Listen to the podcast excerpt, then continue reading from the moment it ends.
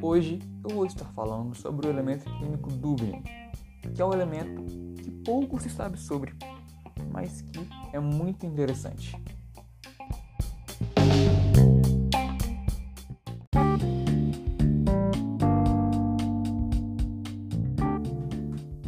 O dúbio é um elemento químico que é encontrado no estado sólido, porém não pode ser encontrado em nenhuma forma na natureza.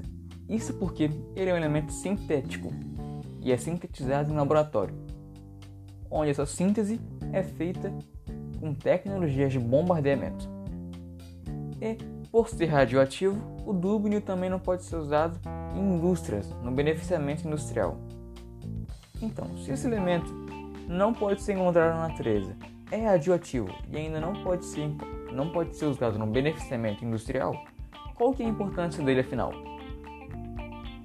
Bom, para descobrirmos a importância desse elemento, devemos voltar no seu descobrimento, onde dois grupos diferentes afirmavam tê-lo descoberto primeiro. Um desses grupos era um grupo russo, da cidade de Dubna, e o outro grupo era um grupo estadunidense, da cidade de Berkeley.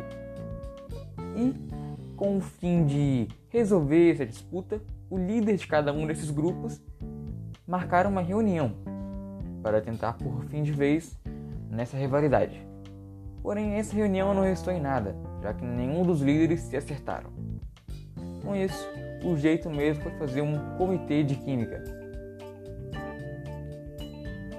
E esse comitê, mais tarde, daria o nome do elemento em homenagem, em homenagem ao grupo da cidade de Dubiná.